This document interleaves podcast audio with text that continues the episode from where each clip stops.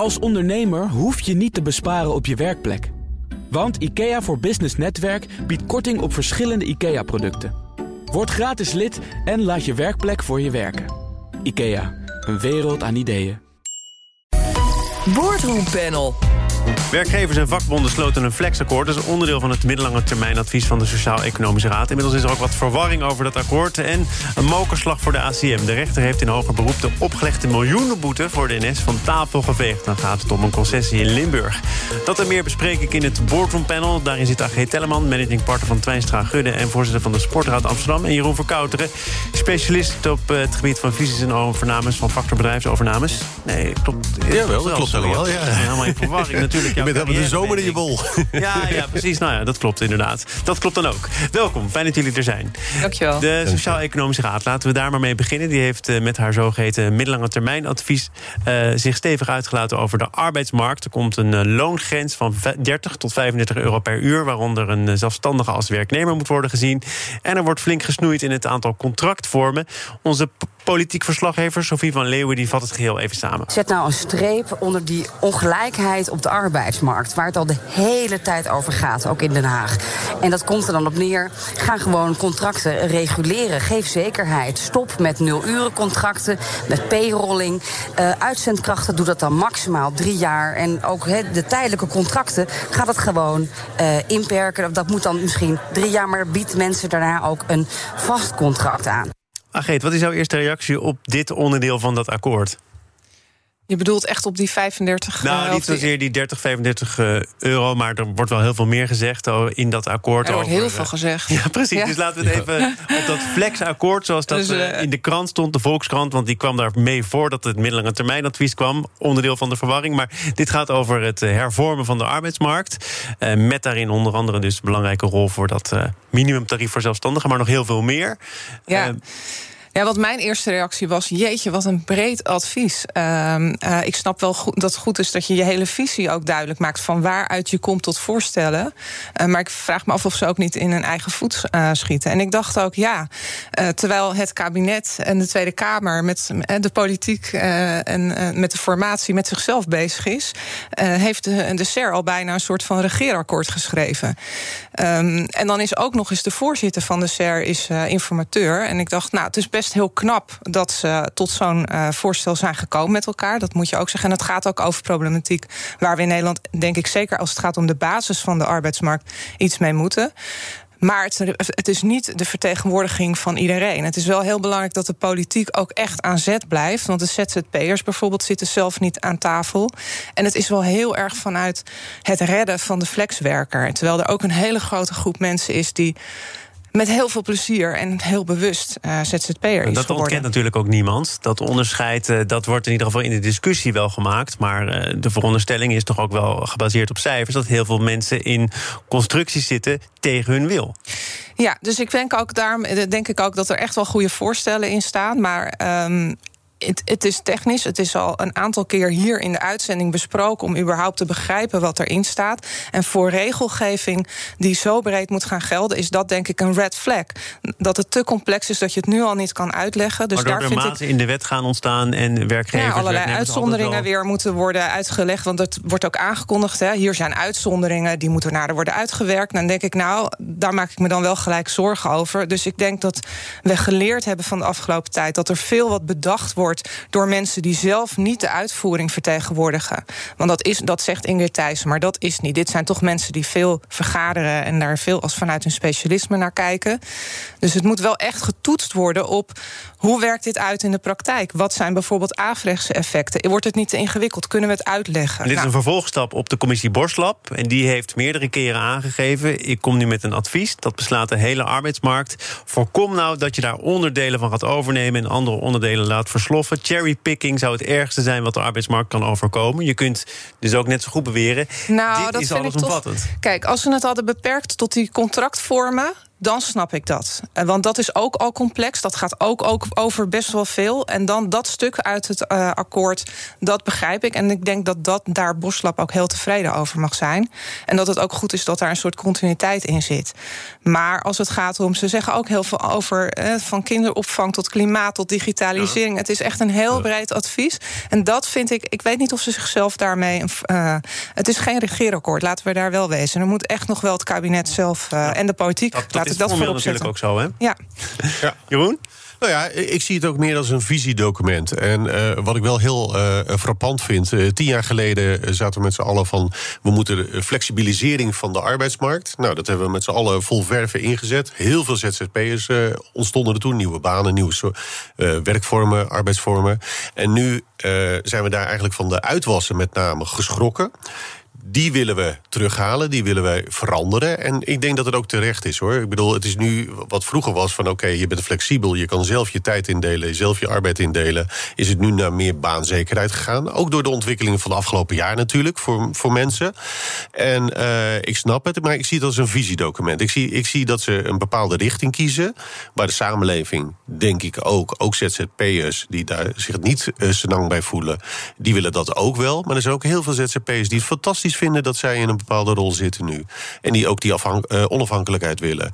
En wat daarbij komt inderdaad, en dat is precies wat er ook net gezegd wordt... er zijn eh, zoveel mitsen, maren, uitzonderingen... Nou ja, dat staat een ehm, beetje haaks op wat jij zegt, een visiedocument. Waarom zou je dat tot in detail dan uitwerken? Nee, maar dat is, dat is dus wat ik bedoel. Kijk, en, maar dan gaan mensen vragen... ik hoorde ook de verslaggever bij BNR vragen... van ja, nul uren contracten. Ja, nee, geen nul uren contracten.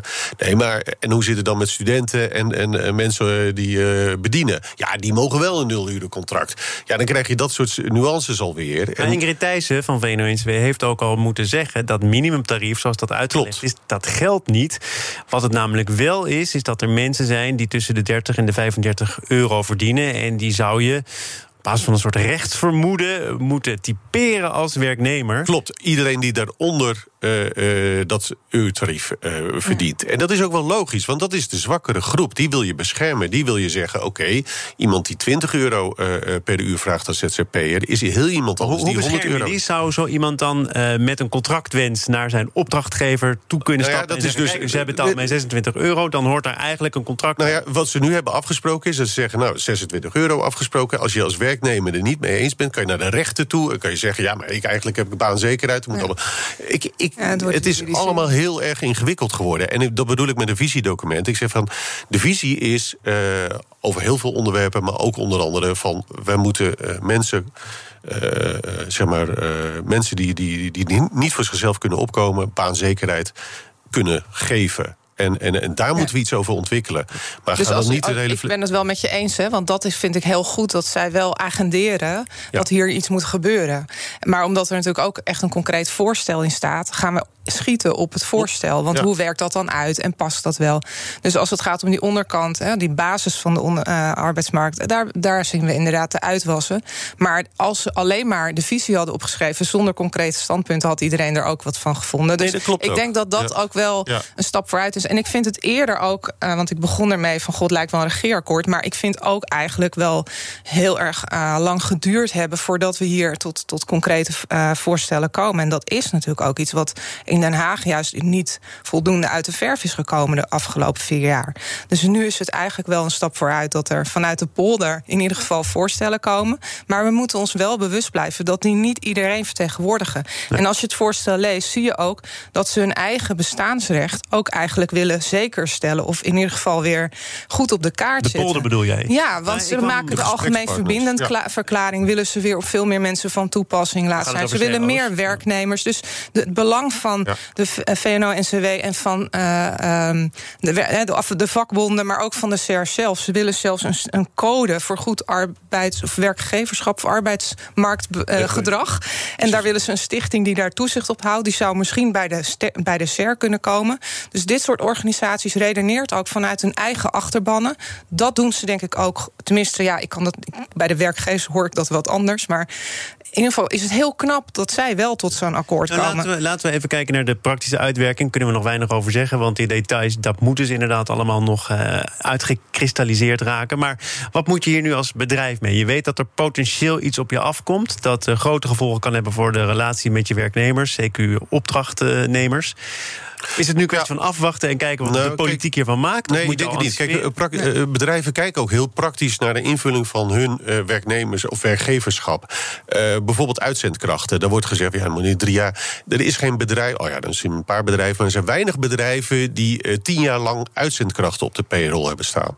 Als je tien jaar lang structureel één persoon nodig hebt, dan haal je hem naar binnen. Ja, maar Want dan is het structureel flexwerker. worden volgens mij al niet meer alleen maar ingezet voor piek en ziek. Hè? Nee, maar, dat, nee, maar dat bedoel ik. Maar goed, maar het, het is ook niet zo dat als iemand uh, gewoon goed werk levert en al vier jaar bij het bedrijf werkt als uitzendkracht, op een gegeven moment denkt die werkgever ook: ja, maar dit is een goede vent of goede vrouw, die wil ik binnen op boord houden. Ik bied hem een arbeidscontract aan. Daar hoeft hij echt niet vier jaar over na te denken. Dat, dat geloof ik niet. Dus die, die, dat, dat soort bedrijven. Nee, maar dat, maar die ja, ik mensen. wel dat ze gaan forsen. Denk je ja. dat die bedrijven er inderdaad niet zijn, die daar toch heel lang mee wachten en denken: nee, nou, dit, natuurlijk, de, de uitzonderingen heb je altijd. Maar ik denk dat de meeste uh, werkgevers heel goed nadenken over hoe kan ik mijn uh, werknemers, werkgeverschap mijn werknemers koesteren en invullen. En als dat betekent dat je iemand baanzekerheid moet geven, omdat hij dan motivatie heeft en ook bij het bedrijf wil blijven, ja, dan, dan gaat een maar, werkgever dat doen. Er zal ook een beweging zijn, denk ik, dat bedrijven gaan kijken: God, dit gaat voor mijn bedrijf veel betekenen. Misschien worden ook wel mijn lasten hoger of voor mijn arbeidskrachten duurder. Dus hoe kan ik dat gaan compenseren? Uh, welke, uh, welke omwegen heb ik of welke mogelijkheden heb ik om te bezuinigen? Dus we weten eigenlijk, we weten, dit gaat goede effecten hebben, de bedoelde effecten. Maar het gaat ook onbedoelde effecten hebben. En daarom is het ook zo belangrijk dat je niet te makkelijk gaat met hele technische regels voor heel veel bedrijven hetzelfde laten gelden. Want je ziet nu al dat ze verwijzen naar allerlei uitzonderingen die dan moeten worden uitgewerkt. Dus dan, ja, bedrijven zijn ondernemingen, dus die gaan ondernemen. Die gaan ook kijken welke mogelijkheden heb ik wel. Een van de ambities van de SER is toch om te komen tot minder regels. Dit zei Ingrid ja. Thijssen van VNO-NCW gisteren tegen BNR. Er zit ook meer dan genoeg in voor ondernemers. Hè. Het gaat ook over investeren, het gaat over geen lasten verzwaren, maar ook over wendbaarheid die wel nodig is voor ondernemingen. Interne wendbaarheid noemen we dat dan. En ook bijvoorbeeld over het verminderen van regeldruk. Het verminderen van regeldruk. Jullie hebben net uh, dat uh, middellange termijn uh, advies besproken. En ja. dat wemelt al van de uitzonderingen van de details. Denk je dat het inderdaad tot minder regels gaat komen? Ik vrees van niet. Ik vrees van niet. Nee, de uitwerking van dat soort dingen. En zeker als je iedereen te vriend wil houden. Als je, als je wil schipperen, het poldermodel. Ja, dan, dan, dan gaan er gewoon nieuwe regels komen. Om meer regels komen. Kijk, iedereen is voor meer investeren. Maar het moet ergens vandaan komen. Het moet ergens gereguleerd worden. Het moet geregeld worden. Ja, dat, dat, dat moet ook door iemand worden opgezet. Voor je het weet heb je weer een investeringscomité erbij. We gaan naar Limburg, want anders oh. blijft er helemaal geen tijd over... om een ingewikkelde kwestie toch goed te bespreken. Zaken doen. En uh, die reis naar Limburg die leg ik af met het Boardroom Panel. Daarin zit AG Telleman, managing partner van Twijnstra Gudde... en voorzitter van de Sportraad in Amsterdam. En Jeroen Verkouteren van Factor Bedrijfsovernames. De ACM kreeg een grote klap toegediend door de rechter... want in hoger beroep veegde die de miljoenenboete voor de NS van tafel. De zaak tegen de NS loopt al sinds 2017... en draaide om fraude, corruptie rond de aanbesteding... van het regionaal openbaar vervoer in Limburg. Is er nog iemand die met mij terug de tijd in wil... om dit even kort toe te lichten wat daar speelde? Weet iemand dat nog eventjes? Want het gaat over een, een, een aanbesteding die ja. gewonnen is door Abellio, een NS-dochter. Daar werd gebruik gemaakt van de geheime bedrijfsinformatie. De ACM vermoedt dat de NS een bod gedaan heeft... waar zij zelf verlies op zouden leiden om concurrenten te dwarsbomen. Dat zou dan op een andere manier wel weer goed worden gemaakt. En dat uh, vindt de ACM, dat kan niet door de beugel. De rechter komt nu tot een andere conclusie. Daarmee is de zaak afgedaan, nog heet? Nou ja, dat denk ik niet. En dat hoop ik ook eigenlijk niet. Wel als het gaat om de juridische zaak. Um, maar het lijkt nu, het wordt nu, doordat het zo juridisch is geworden, lijkt het alsof het een soort zero-sum game is. Je hebt een winnaar en een verliezer. Terwijl ik denk dat uh, ja, dit is een, een, markt. De ontwikkeling naar meer concurrentie is dynamisch. Het toezicht, waarop toezicht wordt gehouden, is ook iets wat niet statisch is. Dus het is heel belangrijk dat, er, uh, nou, dat we ook kijken wat is nou het, de impact van het feit dat hier toezicht op is gehouden en dat daar ook bepaalde kritiek is geweest. En volgens volgens mij zie je die ook al bij NS. En je kunt misschien wel stellen, maar dat, ik weet er, dat doe ik op basis van wat ik in de krant lees. Maar het lijkt wel alsof überhaupt het toezicht wel al effect heeft gehad. Omdat NS wel intern dingen anders is gaan doen met een directeur risk en interne policies om, dat, om die fraude tegen te kunnen gaan. Um, en tegelijkertijd is er ook concurrentie. Dus het is ook niet zo simpel te stellen dat er, geen, uh, dat er een machtsmonopolie voor NS is. Dus het is heel veel grijs gebied. En daar moet volgens mij ook juist naar gekeken worden. In plaats van dat, dat we nu zeggen. Er heeft er één gewonnen, er heeft er één verloren. En daarmee is de kous af. Maar juridisch hopelijk wel. Ja, want, want juridisch, uh, kijkende naar het vonnis, dan staat er omdat de NS wel rekening moet houden met serieuze concurrentie voor de concessie voor het hoofdrailnet, heeft NS geen economische positie. En omdat die economische machtspositie ontbreekt, kan die ook niet worden misbruikt. Ja. ja, dat is natuurlijk ijzeren logica. Of is dat wel iets te makkelijk, Jeroen? Nou ja, op zich, kijk, juridisch gezien is, is dat, het, is dat een, een, een goed verhaal.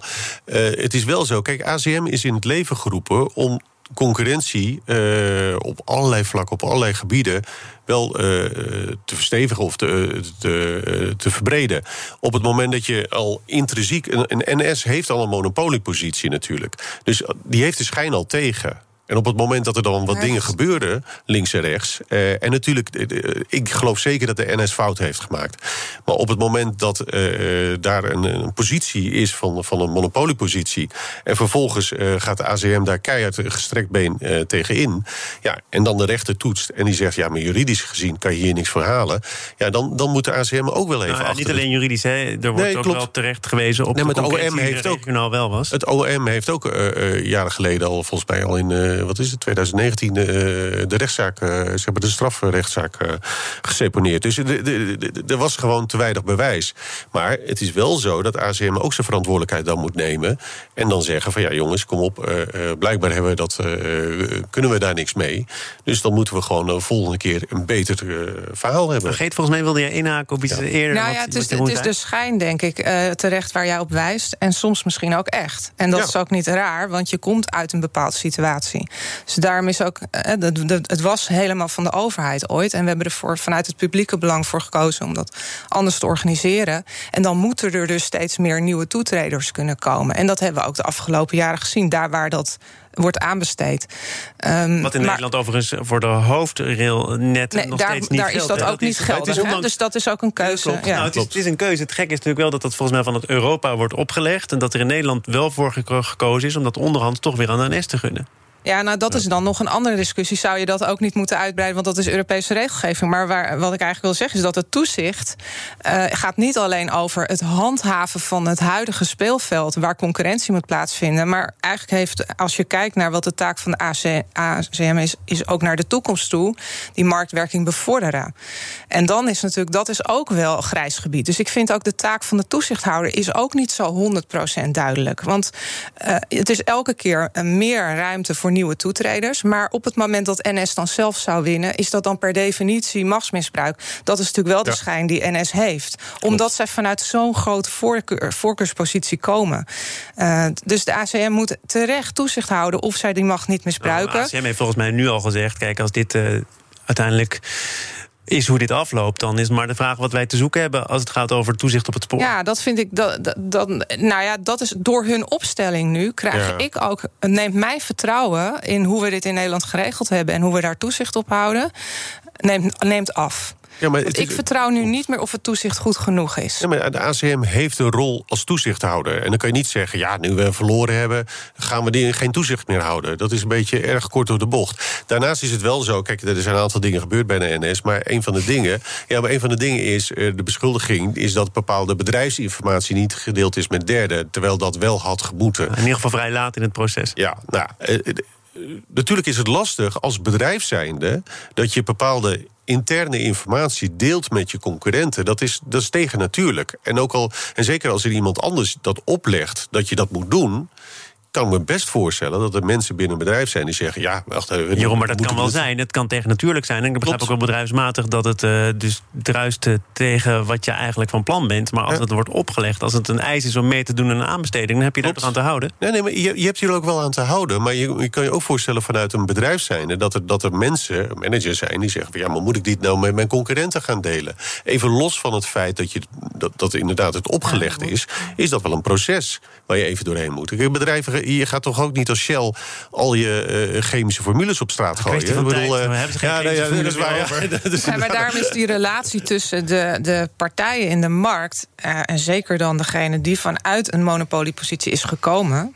Dat moeten we.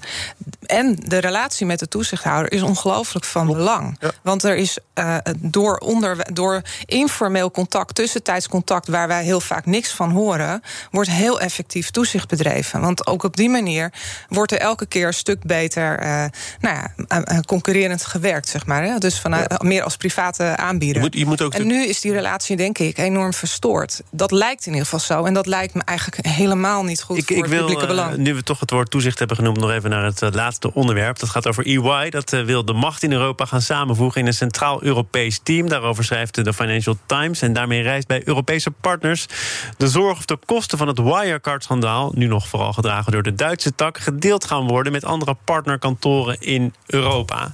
Eh, allereerst dat voornemen om het wat meer centraal te gaan organiseren. Is dat te verklaren?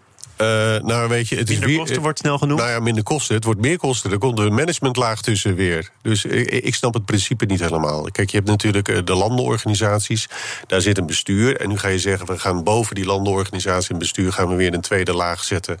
Een Europees Kort bestuur. samengevat, geld en middelen zitten vast per land. is niet altijd handig, want eh, dat geeft ook aan dat het soms op andere plekken meer nodig is dan waar het geld zit. Het heeft ook met liability te maken natuurlijk. Kijk, ik denk dat de Nederlandse partners echt niet zitten te wachten... dat, ze in, dat er in China wat gebeurt. En dat zij daarvoor moeten dokken. Ja, daar dat het natuurlijk dat, is de essentie van het verhaal. Ja, dat is de essentie van het verhaal. Maar ook daarnaast ga je die organisatie verder nog optuigen. Dus dan is het ook de vraag, wat, wat schiet je daarmee op? Eh, meer overlegstructuren, meer. eh, en wat nou als, als de Nederlandse partner zegt: joh, wij nemen, een, we nemen Shell als klant, bij wijze van spreken. En, en de rest zeggen allemaal: ja, maar Shell met zijn huidige. hoe heet het? Strategie, die, eh, dat is geen goede klant voor ons, want de liability is daar heel erg hoog. Ja, Jij voorziet problemen. Dat sowieso.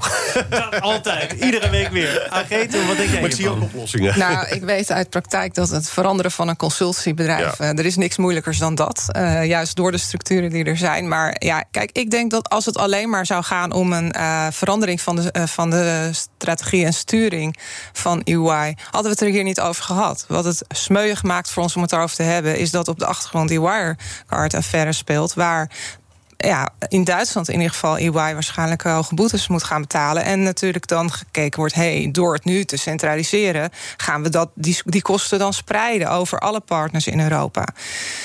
Ja, ik kan me niet voorstellen dat dat de enige. eh, dat, je, dat EY alleen maar om die reden eh, hun eh, interne sturing gaat Nee, veranderen. willen dus zorgen dat geld niet vastzit in een land waar het misschien minder hard nodig is dan op andere plekken. Ja, nou, Dat daar wordt is misschien wat voor te zeggen. Maar ik weet wel, kijk.